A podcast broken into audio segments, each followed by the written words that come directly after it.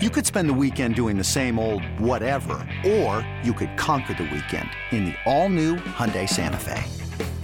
Visit HyundaiUSA.com for more details. Hyundai, there's joy in every journey.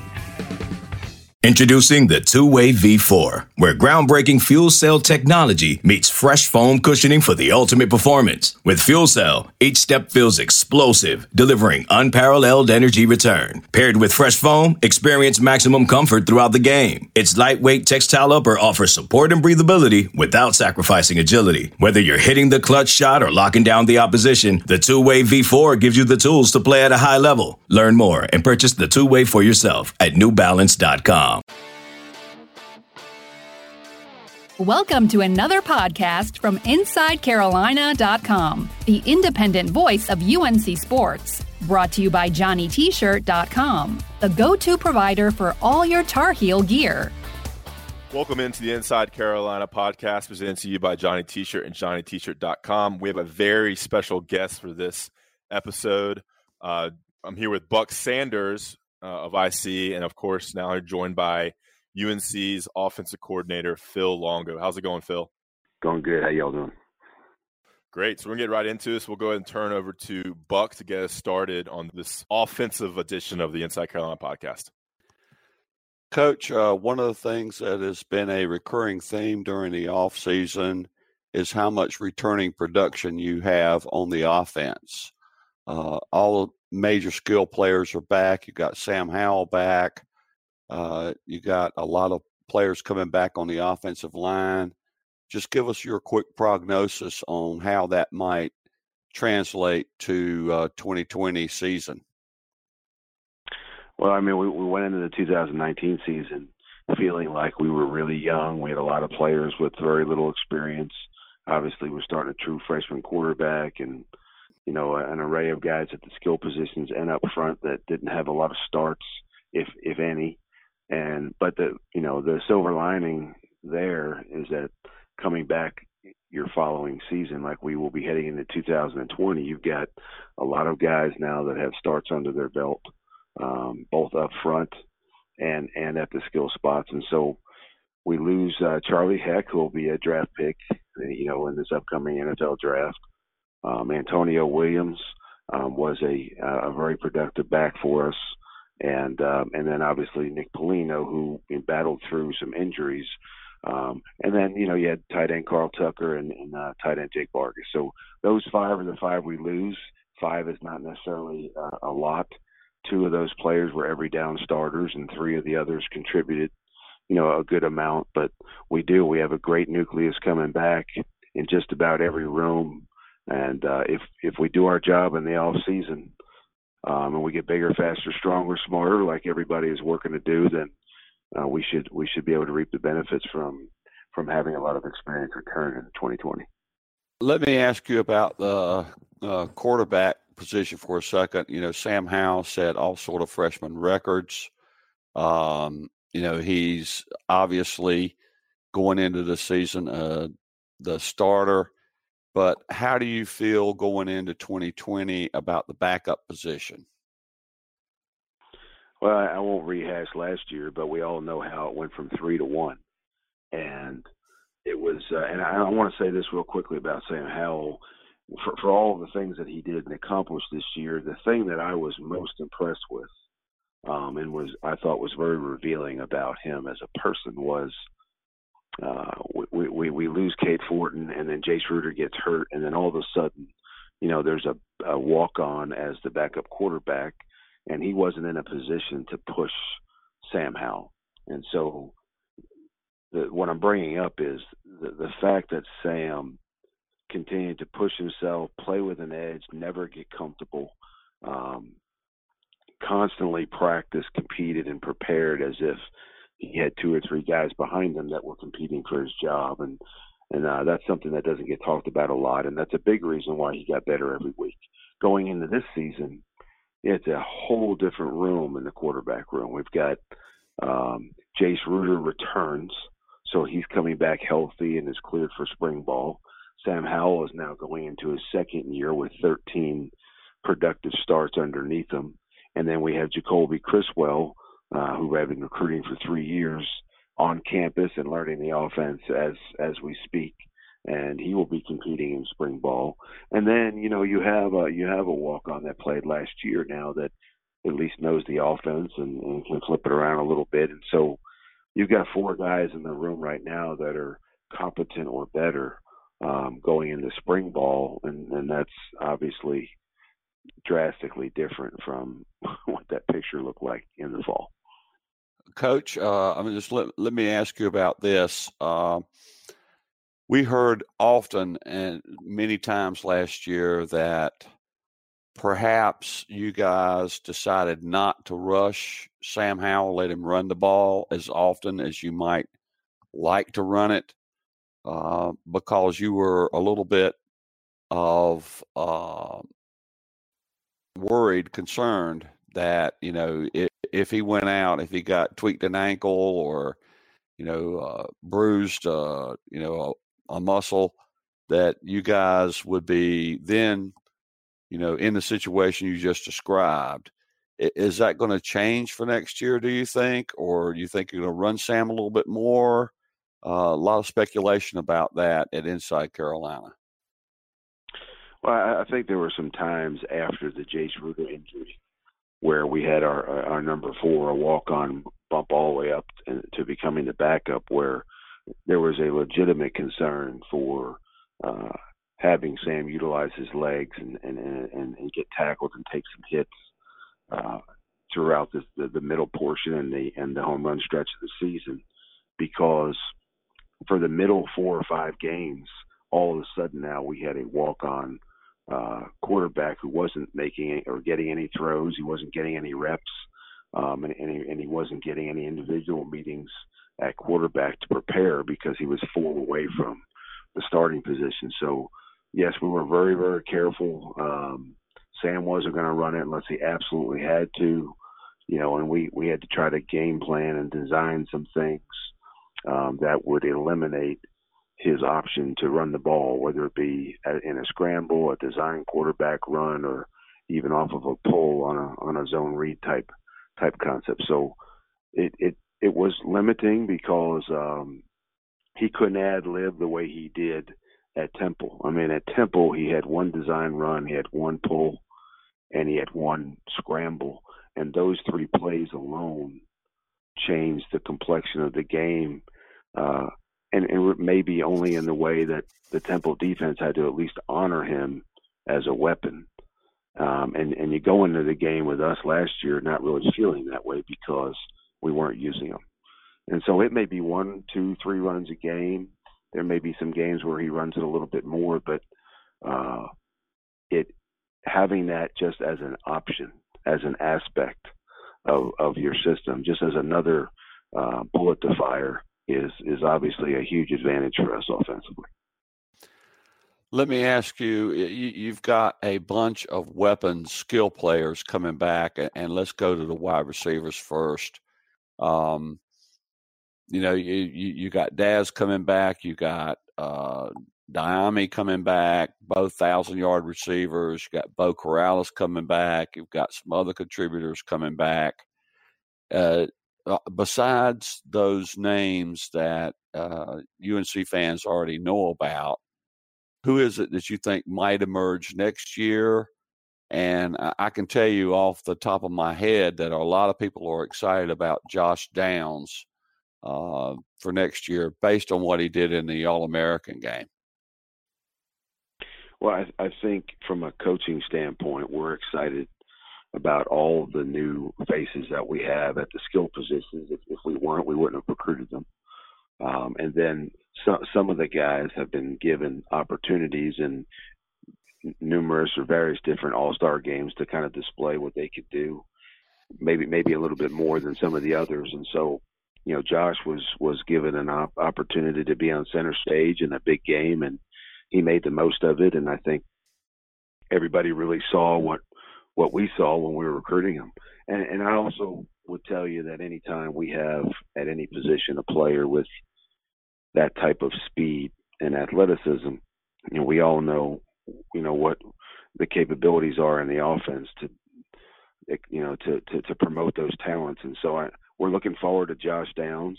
and and the rest of the uh, skill recruiting class. We've got a number of them on campus right now, so they'll they'll have the benefit of learning the offense now and going through spring ball. Um, all told, offensively and defensively, we've got 13 on campus now, and we have 12 more reporting at the end of the semester. So those guys give us what we we drastically needed and wanted last year that we didn't have that Coach Brown talked about so much, and that's legitimate depth that can push the starters and legitimate depth that can rest a guy at a position and bring out the second one who can still be as much of a weapon and keep everybody fresh. So we're we're thrilled to have that depth here. Um, I think uh, any of those guys that have speed, we feel like can they'll probably have a, a, a much better shot at getting on the field sooner rather than later because that's that's really what the, the offense is all about. Last year, Mack Brown said numerous times uh, that the strongest room on in on the entire UNC team was the running back room. And you, you got Michael Carter decided he was going to come back, probably could have turned pro. You got Javonte Williams, both of those guys, one over a thousand yards, one pushing it very closely, and then Josh Henderson looked pretty good. Uh, you know, down the stretch, you know, when he had an opportunity to play.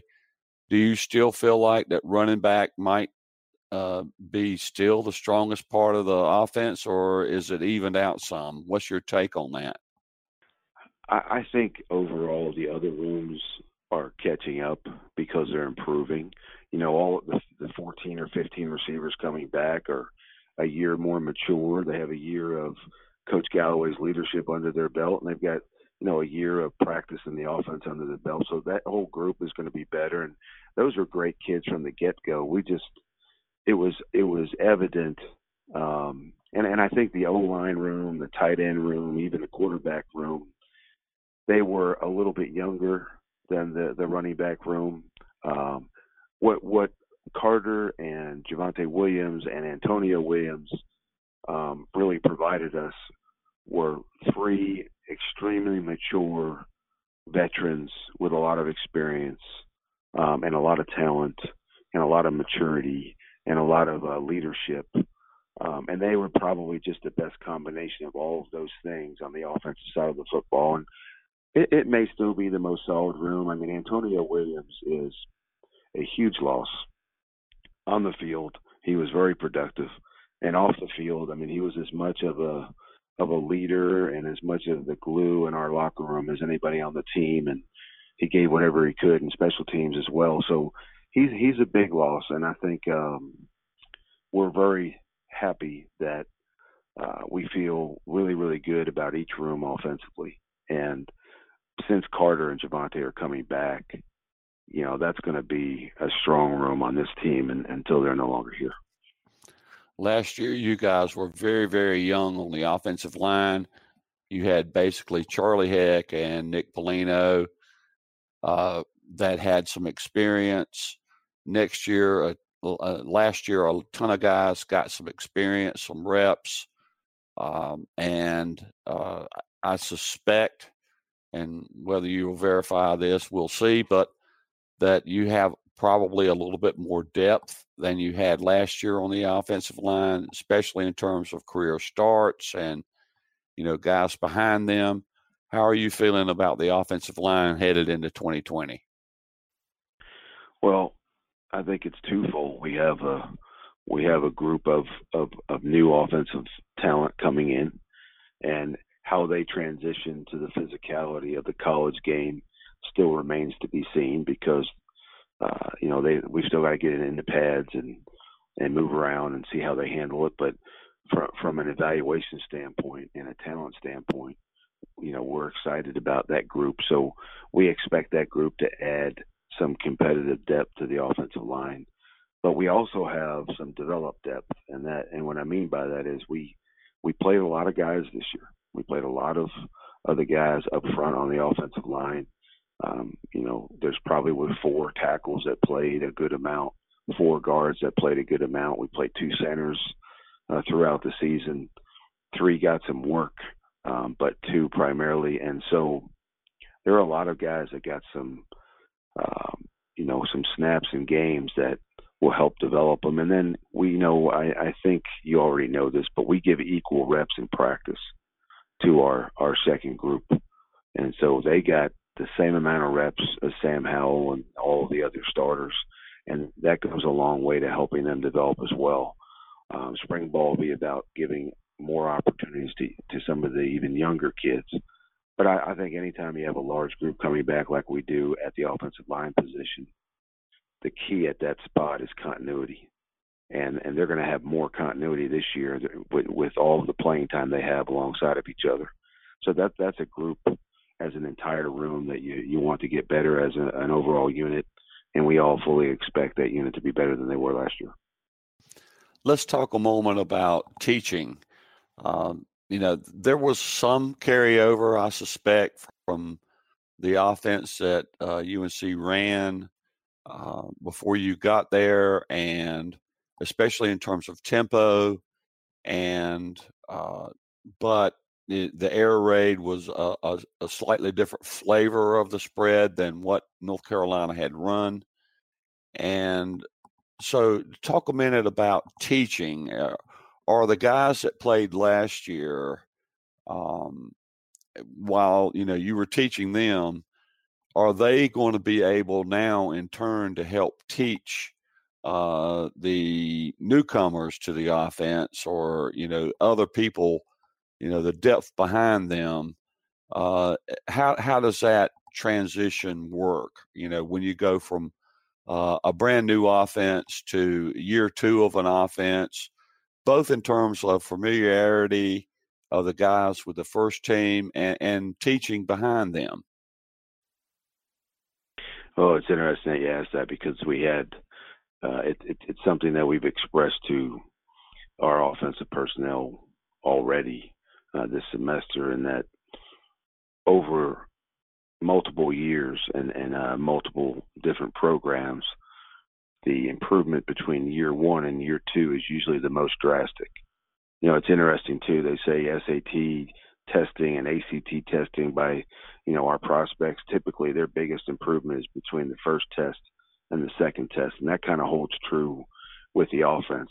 The third year and the fourth year, there there, there have been improvements at recent, you know, at that uh, former places, but year one and year two is usually the biggest jump, and it's because it's the first time that they're returning already knowing the system. You know, last year the spring was simply about learning the offense and you know you heard me say that a lot in the spring. We the quarterbacks really didn't compete as much as they did um, learn learn the system so they could run it, and then they competed in August for the job. This year, these guys know it. I mean, Sam Howell can run this offense in his sleep, and so he's a lot more comfortable correcting a receiver or bumping it back over the other side or or, or providing some feedback to a tight end. Those are all benefits. You know, one of the things I say all the time coming back to second year is we have our five coaches returning, but we're going to have 38 or 39 returning coaches on offense because the guys standing in the front of the line at all the drills and all the concepts and all the plays can turn around to the Josh Downs of the world and teach them. So, you know, we've got 40 plus coaches on that field this year, whereas last year coaches were learning a little bit and, and players had no clue. It's an entirely different world going into the spring. Let me ask you this in, in terms of Sam Howell. Uh, I'm going to ask you some other questions about the quarterback room, but what can he get better at in year two? I mean, he was phenomenal. If he just duplicated what he did in 2019, that would be amazing. But what what are the kind of things you're focused on in in terms of Sam Howell getting better in 2020? A couple of the things that he and I talked about with him personally at the quarterback position. Um, he's he's working diligently right now at becoming uh, more flexible. You know, he's working on hip flexibility on a daily basis. That's something on the athletic side that Brian Hess is going to address with him, and he and I talked about um, just so he's a little bit more mobile. Um, and, and, you know, it's something that you want to work on with all of your players, but I just thought athletically that was one of the areas that we wanted to improve on going into next year. Um, mentally, you know, the the benefit to this offense is there's not not going to be a whole lot more for them to learn from a mental standpoint.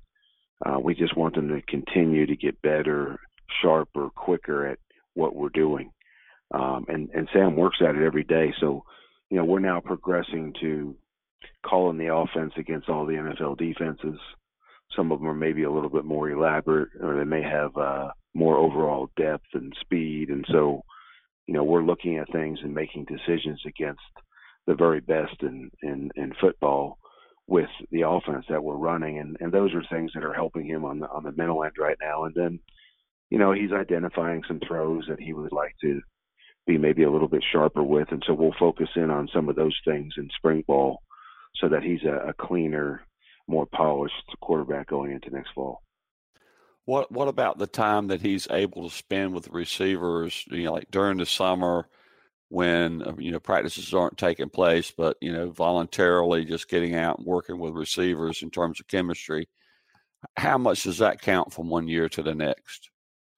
Oh, it's huge, and and, and really, um, it's something that I precisely uh, brought up to our guys recently, and that was, I thought one of the most productive aspects of last year's preparation was the time they spent together in the summer teaching and learning the offense together and repping things and getting their timing down.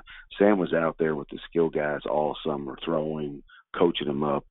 You know, we can't go out there. We're not able to do anything with them. So, you know, those are player led practices. And I thought uh, we got about as much out of the summer as we could get with a college football team as, as we got out of this group last year. And that's, that's a tribute to their commitment and their dedication and their work ethic because and I say that because we saw the difference in August camp from the spring and it was drastic and that doesn't happen if you don't put the time in in the summer and they did and it and it paid great dividends and it's a big reason why they accomplished what they did this year.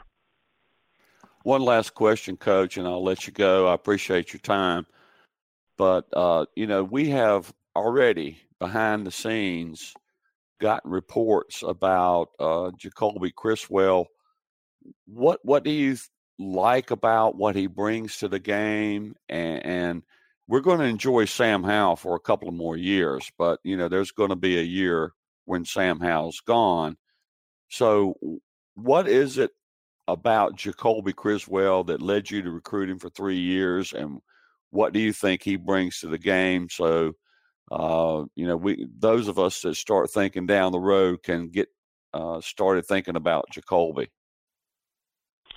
Jacoby, and I'm going to date myself here, but he reminds me a lot. He always has. He reminds me of Donovan McNabb, um, and and because athletically he's similar. Um, he can he can run around. He can throw on the move. Um, he can make most throws from almost any platform. And what I mean by that is off balance to the left, to the right, you know, uh, uh, backpedaling, rolling left and throwing with his right. I mean, he can do all those things throwing off platform. So, uh, and that's the reality of college football. The days of just sitting back there and, and, and picking people apart like you're throwing seven on seven, you know, that's that's not reality. And so you want you want a guy who can make throws when they're off balance, they're on the move, and he does a great job. He's also very poised on the field, but in a very different way than Sam. They're they're two very different personalities. Um, I would say Jacoby's more excitable. Um, yeah, Jacoby plays with a lot of energy. Um, Jacoby is much more demonstrative on the field than Sam. And there are a lot of different ways to get it done, and, and personality-wise, they're different. Uh, but he loves the game and the X and O side of it also. Um, and, and that's something I've always appreciated about him. Um, he, he throws a heck of a ball. I think the receivers are really enjoying throwing with him as uh, the same way they do Sam, and and then I think he'll bring a little bit, little bit more to the table with his game athletically. So those are some of the things that stood out to me. I think he's one of the best quarterbacks in, in his entire class across the country and I'm thrilled about having him on campus. And you know, to have Jace Ruder and Jacoby Criswell and Sam Howell in the same room is is it's going to be awesome and, and a heck of a lot of fun this spring to go coach. Okay, I said that was my last question, but I lied. So, uh, my, uh, my last question is: you know, North Carolina is getting a ton of uh, preseason love in terms of uh, preseason rankings. Uh, in, in, a lot of different ways, uh, people are thinking that North Carolina could really make a move. You lost a lot of games by a single score last year. Uh, so, how are you treating that this year in terms of, or do you even think about it in terms of, you know, what's our ceiling? You know, what are we after? What can we do? Uh, so, j- just in terms of, you know, what your thinking is, uh, what, what, do you think about the the ceiling for this uh, North Carolina team in 2020? You know, I, my my feeling on that, and, and uh, the way I've always addressed it is the the excitement and and the coverage and the attention that um, they garnered after the season is all a, a product and a result of what they accomplished during the season, and so if if after the bowl game and, and a little bit into the winter time they enjoyed that, that's great. I mean, they earned it. Um, but now that we're heading into to, to you know this eight week training period with Brian Hess in preparation for spring ball, nothing that we did last year statistically or, or, or wins and losses wise is really going to directly impact next year unless we build on what we did. So the focus now has to be, you know, and coach always said, hey, take tonight to enjoy the win. Wins are hard to come by. Enjoy it. But when we come back here tomorrow, you know, we'll, we'll celebrate a little bit in our team meeting in the morning, and then we are going to focus in and lock in on the next most important game, and that's the next one. So right now, this is the next season. It's the next most important season, and so that it sounds like coach's rhetoric, but that's what you have to do. I mean, you don't ever win a game in the future on what you did in the past. So we have to have a very, very productive spring ball. Uh, we have no wins in the 2020 season right now. And then we've got to do the same thing this summer that we did last year. Um, and our goal is, is to pick up uh, on opening day where we left off in the 2019 season. And that's not an easy thing to do. So we've got a lot of work between today and Central Florida if if that's our goal, if that's what we want to accomplish, there's there's a lot to be done. Coach, I appreciate so much you taking the time to to speak with us. Uh, a lot of good information there, and uh, look forward to seeing uh, the team in the spring and the off-season games. Uh, again, thanks from uh, inside Carolina spending some time with us. Well, you got to appreciate the invitation. Go Heels. Thanks for listening to another podcast from InsideCarolina.com. Brought to you by JohnnyT-shirt.com. Where to go for your next Tar Heel gear purchase. The time has come for drag queens to save the world. RuPaul's Drag Race All Stars is back on Paramount Plus, and for the first time ever, I want you to use your talent for good for a change. Eight iconic queens are competing for the charity of their choice. This is how you do drag. Who will slay it forward, win cash for their favorite cause, and a coveted spot in the Drag Race Hall of Fame. RuPaul's Drag Race All Stars. New season streaming May 17th exclusively on Paramount Plus. Go to ParamountPlus.com to try it free. Terms apply. CBS Friday. TV's hottest show is Fire Country. I'm not a hero. I'm in orange for a reason. They're taking 12 months off your sentence. You're free. Lady. With a special epic season finale. Now that I'm out, I need something to get me up in the morning. You are a firefighter. Used to be.